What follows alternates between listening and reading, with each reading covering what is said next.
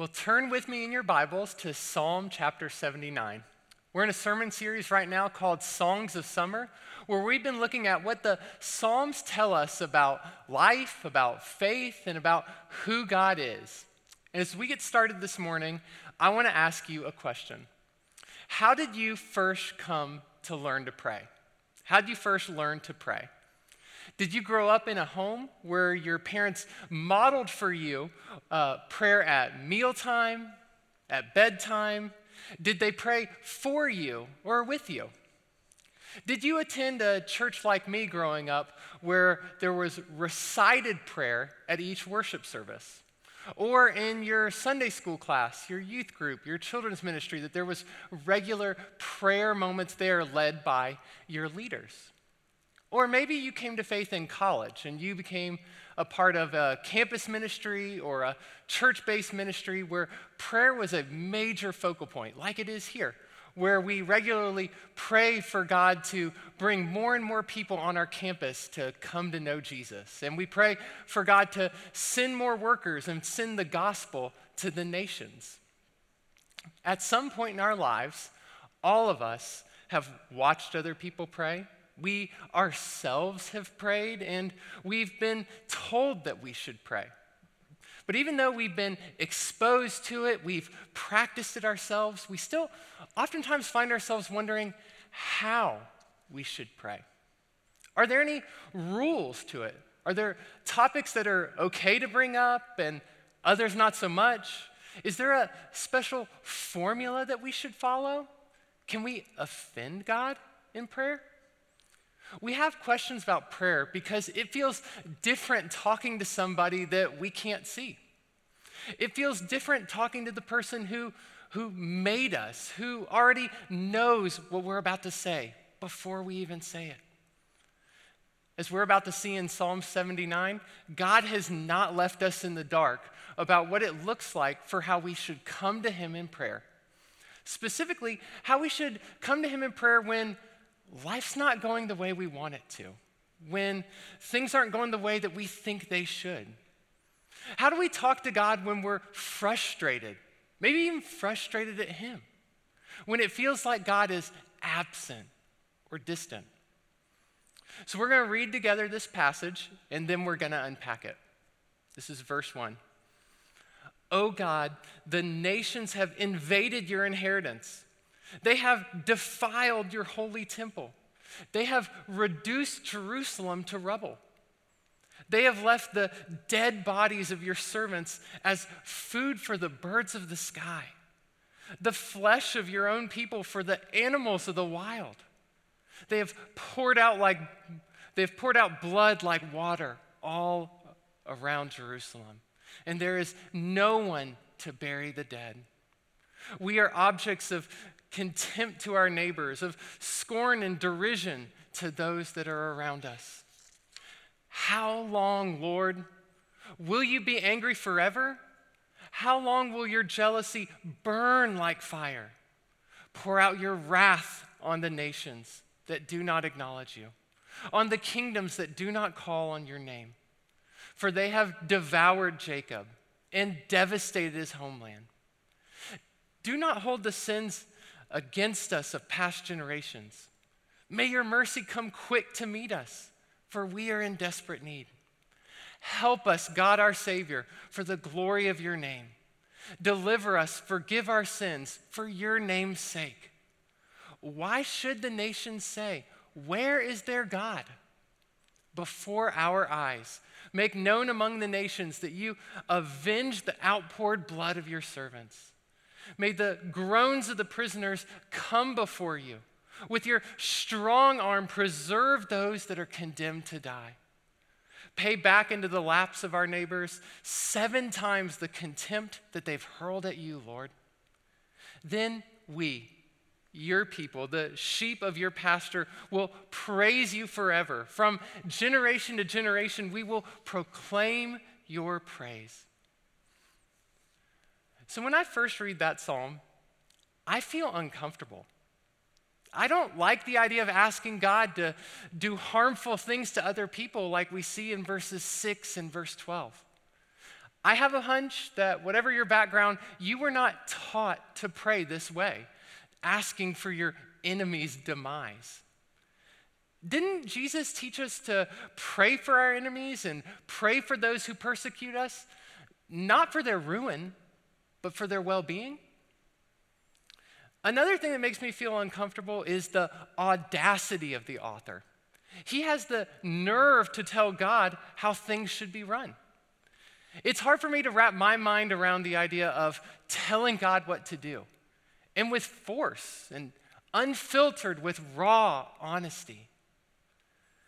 And the last thing that makes me uncomfortable is the whole idea of reminding God about something that's already happened. Does the author think that God was asleep when Jerusalem fell and the temple was destroyed? Or that God forgot about this incident? Or that God doesn't care about his people? We're going to look at each of these issues as they pop up in order in the psalm, but first we're going to start from the beginning with the heading. So the psalm is attributed to Asaph, and we see from the first verse that this was written by, from an eyewitness of Jerusalem falling to Babylon in 587 BC. It reads from the vantage point of a survivor who's been left in the city. People who are daily reminded of the devastating loss of their friends and their neighbors, their, their city, most of all, their temple, and what that means to them. In verse 1, the author doesn't waste any time. He gets right to the point with what he's thinking about. Oh God, the nations have invaded your inheritance. They've defiled your holy temple. They have reduced Jerusalem to rubble. They have left dead bodies of your servants as food for the birds of the sky, the flesh of your own people for the animals of the wild. First, the author reminds God it's, it's his inheritance, it's his land, his people who've been def- invaded. It's his temple that has been destroyed by the nations, meaning by people who worship other gods. You can hear the outrage, the pain in his tone and in his words. This is so bad that God's people have the daily reminder to look at this tragedy because they've been forced to stay in this city without being able to do anything about it. Not only have God's people been killed by the godless, they've also been left to rot in the open air. Burial would bring some sense of closure, but God's people have been denied that comfort. Verse 3 they have poured out blood like water all around Jerusalem, and there's no one to bury the dead. The image of pouring out blood, it is connected to religious sacrificial acts. For anyone that would have been involved or attended one of the annual festivals in the city of Jerusalem, the sight, the smell of blood would have been impossible to ignore. The temple would have been stained, it would have been covered with the blood of animal sacrifice to God. The author is pointing out here a terrible irony. Jerusalem is covered in blood, but it's not the typical blood of sacrifices to God. Rather, it's covered in the blood of God's people. This graphic imagery that makes many of us uncomfortable, it visualizes for us how intense the suffering was for God's people. It shows us the shame that they felt. They're looking around their city that's lying in ruin. Their temple is defiled, destroyed. The blood of their fellow brothers and sisters is left on the ground as they're left unburied. And they're unable to fix this, they're unable to do anything about it.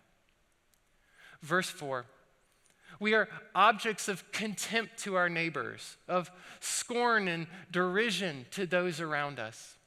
We can only imagine the verbal torment that God's people were enduring from neighboring peoples who were mocking their misfortune, who were mocking their God, who, from the looks of it, apparently he was unable to protect them and save them from the Babylonians.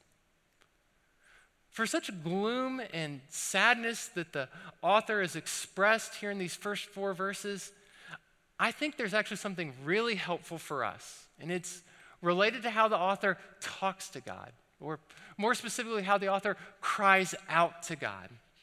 And it's this idea God can handle what we can't. Because the author doesn't try and sugarcoat his feelings. Instead, he just says it like it is. There's no look on the bright side kind of language, trying to find a silver lining in all of this mess. Though our circumstances are different, to be sure, from the nation of Israel here, we all have had similar feelings. We've had frustration that things are not going the way we had planned or the way we had hoped. Confusion over why God allows certain things to happen or why, when we need Him most, God seems distant. Or uncertainty around a job risk, a health issue, a marriage or a relationship trouble. Whatever the case, in all of these scenarios, we are not in control and things are not going the way we'd like them to. Amidst this kind of tension, amidst the confusion, our author turns to God seeking understanding. He's asking God to act. He's saying, God, I don't understand what's happening. When I look around, what I see does not make sense. What is happening is wrong. Can you do something about it? He does not doubt God's ability to save them. He's perplexed at what he's looking at about God's current lack of action. This posture that he has of faith seeking understanding, it positions him to have hope during this really difficult circumstance that he finds himself in. From, these, from the author's language, what I see for us is freedom to talk to God openly, honestly, even with complaints. No matter how angry we are, we can take our feelings to God. We don't need to wordsmith it. We don't need to worry about offending God.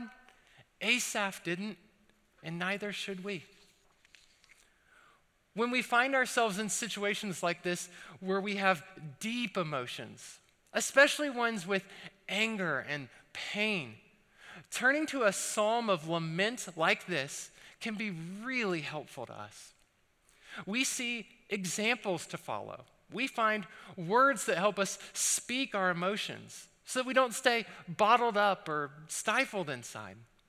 We find camaraderie with followers of Jesus or followers of God who've gone before us. They've felt like we felt. They've oftentimes had it to a much stronger intensity, a stronger degree. And they show us the way forward with healthy lamenting. Most of all, a psalm like this, what it helps us do in these troubling times is turn closer to God. Because as we're going to see in the rest of this chapter, the author, he pours out his heart to God about the pain, about the suffering he's experiencing. And he pairs that pain with a fundamental belief that God is just. Even if this world is not, even if what he sees seems counterintuitive to that idea, ultimately, God will make everything right. In our struggles, we are free to cry out to God. And we can be reminded that in the midst of our pain, God is good. Let's keep going with the rest of the psalm. Verse 5. How long, Lord? Will you be angry forever? How long will your jealousy burn like fire? Pour out your wrath on the nations that do not acknowledge you, on the kingdoms that do not call on your name, for they have devoured Jacob and devastated his homeland. Do not hold against us the sins of past generations. May your mercy come quick to meet us, for we are in desperate need. This section makes it clear to us that the author knows exactly why Israel is suffering. It's their sin, their faithlessness, their failure to follow and keep God's commands. It's their own fault. The author knows God has every right to be angry with Israel, yet he still questions God. Why? Israel's suffering is so great. Their current circumstances are so bad that it feels like God is absent. when he shouldn't be. In their pain and in their confusion, confusion, the psalmist and his audience, they remember the goodness of God. Because in asking the question, how long and will you be angry forever? The psalmist is reminding God of his underlying mercy, that he would not allow a punishment to go beyond its intended consequences. He doesn't ask God to change his circumstances based on his own good behavior, that the people of Israel deserve mercy. He confesses both his generation, both his father's generation, they have not been faithful. His plea for God to act, for God to save them, it's based on God's goodness, on God's mercy. He's asking God to be true to who he is, to be true to his own nature. Israel's hope in a time of great need, our hope in a time of great need, is that God would be merciful because he is merciful. A favorite scripture the nation of Israel would have clung to tightly during a time of great distress like this is Exodus 34. We're going to look at verses 6 and 7. As he, God, passed in front of Moses, proclaiming, the Lord, the Lord, the compassionate and gracious God, slow to anger, abounding in love and faithfulness, maintaining love to thousands, and forgiving wickedness, rebellion, and sin. Because based on their past experiences of God's faithfulness, Israel had come to know God personally as merciful. That fundamental belief, that assurance and perspective is what shapes this prayer in Psalm 79. Because the people's need is great. In their own strength, they're powerless to change their circumstances. They are entrusting this situation into the hands of the God that they have personally witnessed be gracious, be compassionate, time and time again. And I think there's something that's really helpful for us when we pray, when we turn to God in times like that. And it's to remember who you're talking to. Because our, re- our view of God is really important. A.W. Tozer said that the most important thing about us is what comes into our minds when we think about God. When it comes to prayer, who do you think that you're talking to? J.B. Phillips, he wrote a really helpful little book called Your God is Too Small, where he discusses several faulty or incomplete views of God that we often hold. And two of these imperfect views can do great harm to our prayer life. He calls them the resident policeman and the parental hangover. What he's saying is if we view God similar to a strict police officer or an overbearing parent, someone who's constantly looking for the chance to catch us in the wrong and then to hand out harsh punishments, we're going to be performance based when it comes to our relationship with God. When we know that we've done wrong, we're not going to want to go to God. We're going to want to get as far away from Him as we can. We're going to want to run away from Him, hoping to avoid a punishment, avoid an I told you so kind of speech. On the flip side, when we're doing good, we're going to want to come to God in pride, thinking that He owes us something or that we've earned His blessing. Neither fear nor pride are what the psalmist had. He came to, he came to God humbly, knowing he and the nation he represented that they'd fallen short. They've missed the mark. He cried out to the God he knew was full of grace, was mighty to save, was against injustice. Those beliefs about who God is gave the author hope that God would come through for them. Jesus gives us, our readers today, a great analogy for how we can view God. And this can be transformative in our prayer life. We can view God as our heavenly Father, just like He did. Before Jesus began his public ministry, before he healed anyone, before he delivered an amazing, awe inspiring sermon, Jesus hears these words from heaven at his baptism In him I am well pleased. Pleased with what? Jesus hadn't done anything yet. Our Heavenly Father is saying, Jesus, before you get started on your ministry that you've come here to do, you already have my acceptance. You already have my blessing. Jesus began his ministry already accepted by his Father, not needing to go and earn his acceptance. In Jesus' model prayer for his disciples, what we call the Lord's Prayer, Jesus begins it by stating, Our Father in heaven.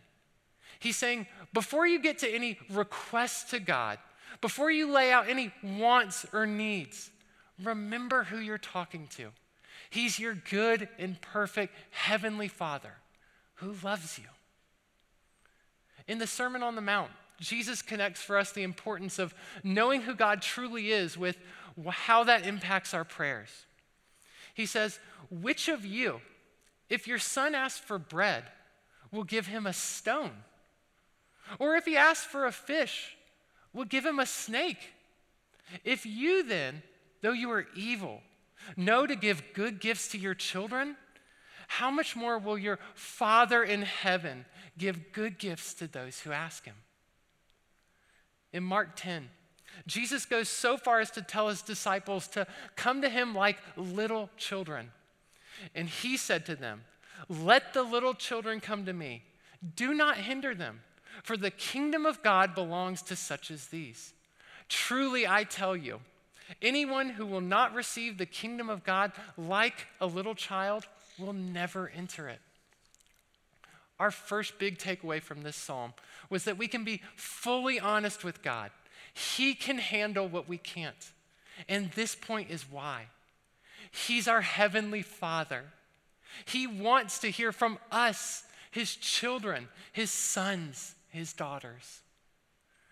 So, what does it look like to pray or to come to our Heavenly Father like children? Paul Miller, in his excellent book, A Praying Life, he offers a couple of helpful examples. He says, Come messy, come overwhelmed by life.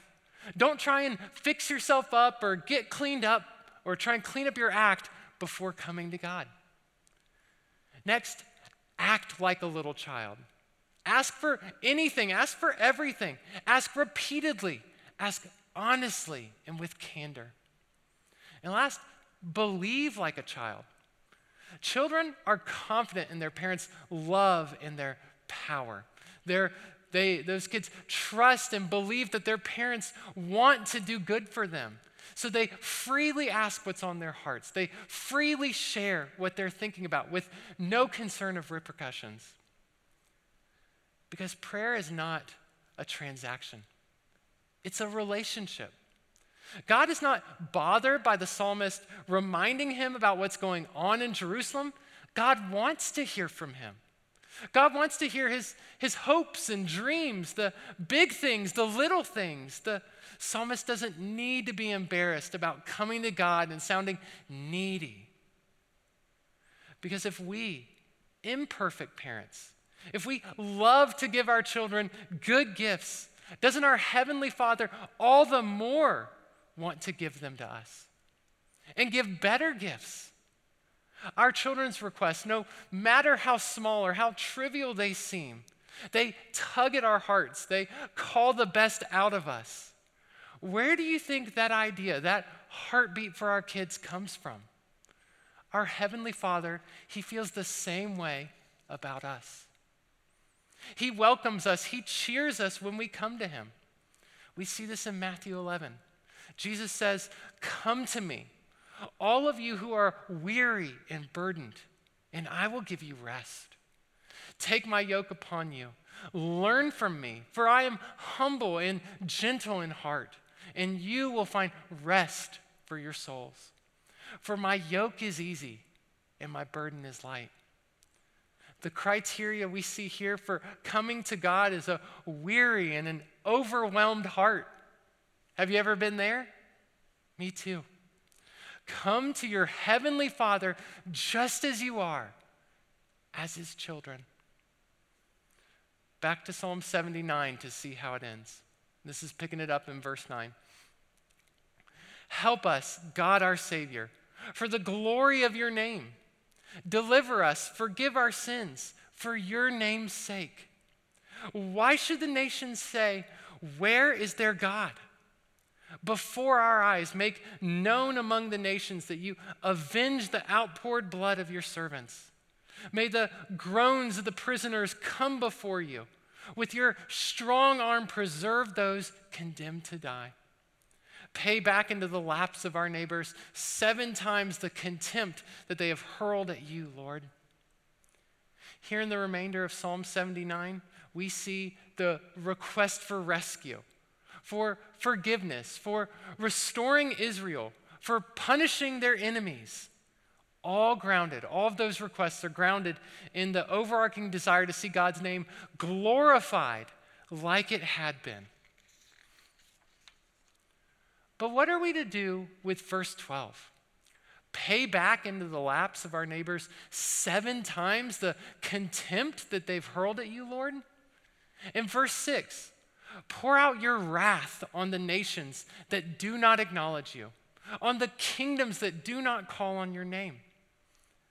This was what I was referring to earlier that just doesn't sound right. It sounds vindictive, vengeful. Calling on God to punish or curse an enemy, sounds very different than Jesus' teaching to pray for our enemies in Matthew 5. Paul's teaching to bless those who persecute you and do not take revenge from Romans 12. This psalm and one similar to it are called imprecatory psalms. And they do feel foreign to readers today like us. While it is true, because of the cross of Jesus, Christians will respond to persecution differently than the nation of Israel did. But we don't want to dismiss this psalm outright because there is a lot that it gives us that we can learn. First, it tells us that God hates injustice. The way that Babylon and the surrounding nations have been treating Israel, it's wrong. It's an offense to how God created his world to work. The psalmist is asking God to punish evildoers, to restore the victims of injustice. Calls for justice, they are good, they are right. They remind us of how important it is to be in a right relationship with God, in a right relationship with one another. I have in no way experienced anything like the violent mistreatment that our psalmist is describing here. Most of us here in the Western world have not personally found this. Psalms like this can help us who haven't experienced it to feel the desperation, feel the pain, the helplessness that our brothers and sisters who have experienced it that they feel on a regular basis. Psalms like this, they can open our eyes. They help us to see, help us to hear. They challenge our ambivalence towards persecution of tr- Christians around the world. We can pray these Psalms as hatred against the evils of this world and pray them as longings for just relationships and right treatment of one another. Another important observation about the helpfulness of imprecatory psalms like this one is the psalmist actually lets God decide how to respond. He does not personally retaliate. To be sure, we have read his recommendations to God on how to take revenge, how to fix this mess. He lets God know his thoughts and his feelings, and they're harsh. To his credit, so are the living conditions that he finds himself in. But with that said, he never tells the people of Israel to take up arms, to take vengeance into their own hands. He entrusts the response into his heavenly Father. This idea of revenge, of getting even, it comes really natural to us. It seems right, it seems fair to pay back, pay back people for the uh, offenses that they have done to us. It almost feels reflexive to want to treat other people the way that they've treated us. That's what makes the psalmist's response of surrendering his will, surrendering the outcome of the situation to his heavenly Father so amazing, so inspiring for us. Because it's not easy to repay evil with good, it's easy to repay evil with evil. In this prayer, the psalmist is giving this matter over to God. He's acknowledging God alone knows the correct response to this circumstance. When he surrenders the response, he's also surrendering the outcome to the situation. Will God extend his compassion and his mercy to Israel's enemies? Will he bring swift justice and now? Or will Israel have to wait for God to act? If they have to wait, for how long? That's the risk. That's the leap of faith in surrendering our response into the hands of God. The author's motivation for asking God to act, to save his people, to punish his enemies, those were all tied to who he knew God to be. That God was faithful to his promises, he was generous in mercy, patient with his children, and he was a defender of the vulnerable. That's who the psalmist knew God to be. Who do we know God to be? Because of the cross of Jesus, one thing that we know that the author of this psalm didn't know is how God would ultimately respond to his plea, to his cry for God to save him. An imprecatory psalm like this, it shows us the natural and human response to sin, injustice, and evil.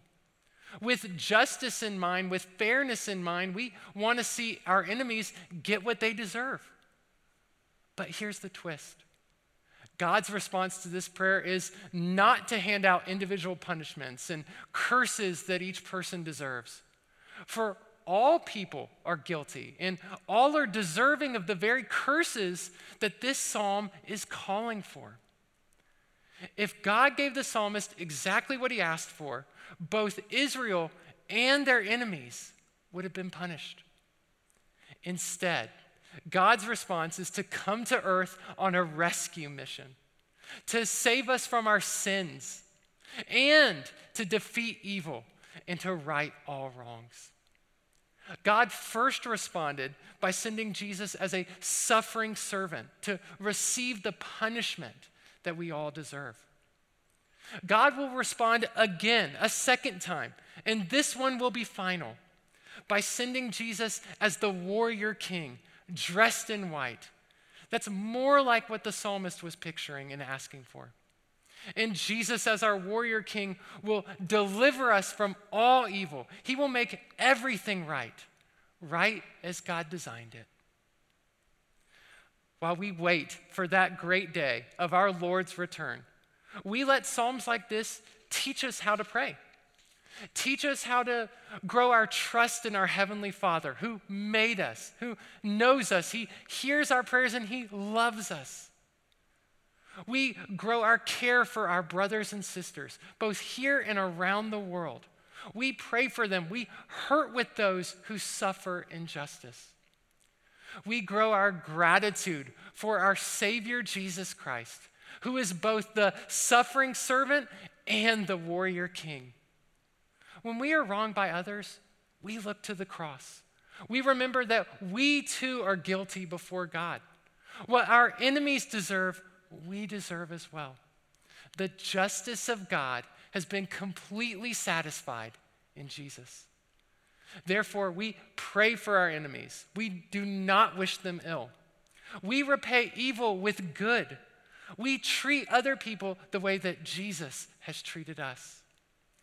We wait expectantly with hope for the day of our Lord's return, where verse 13, our concluding verse, will be true for a global people of God who are all under Jesus' reign. This is a far bigger, far greater picture than our psalmist could have ever imagined, but it is so true. Then, on that great day, we, your people, the sheep of your pasture, will praise you forever.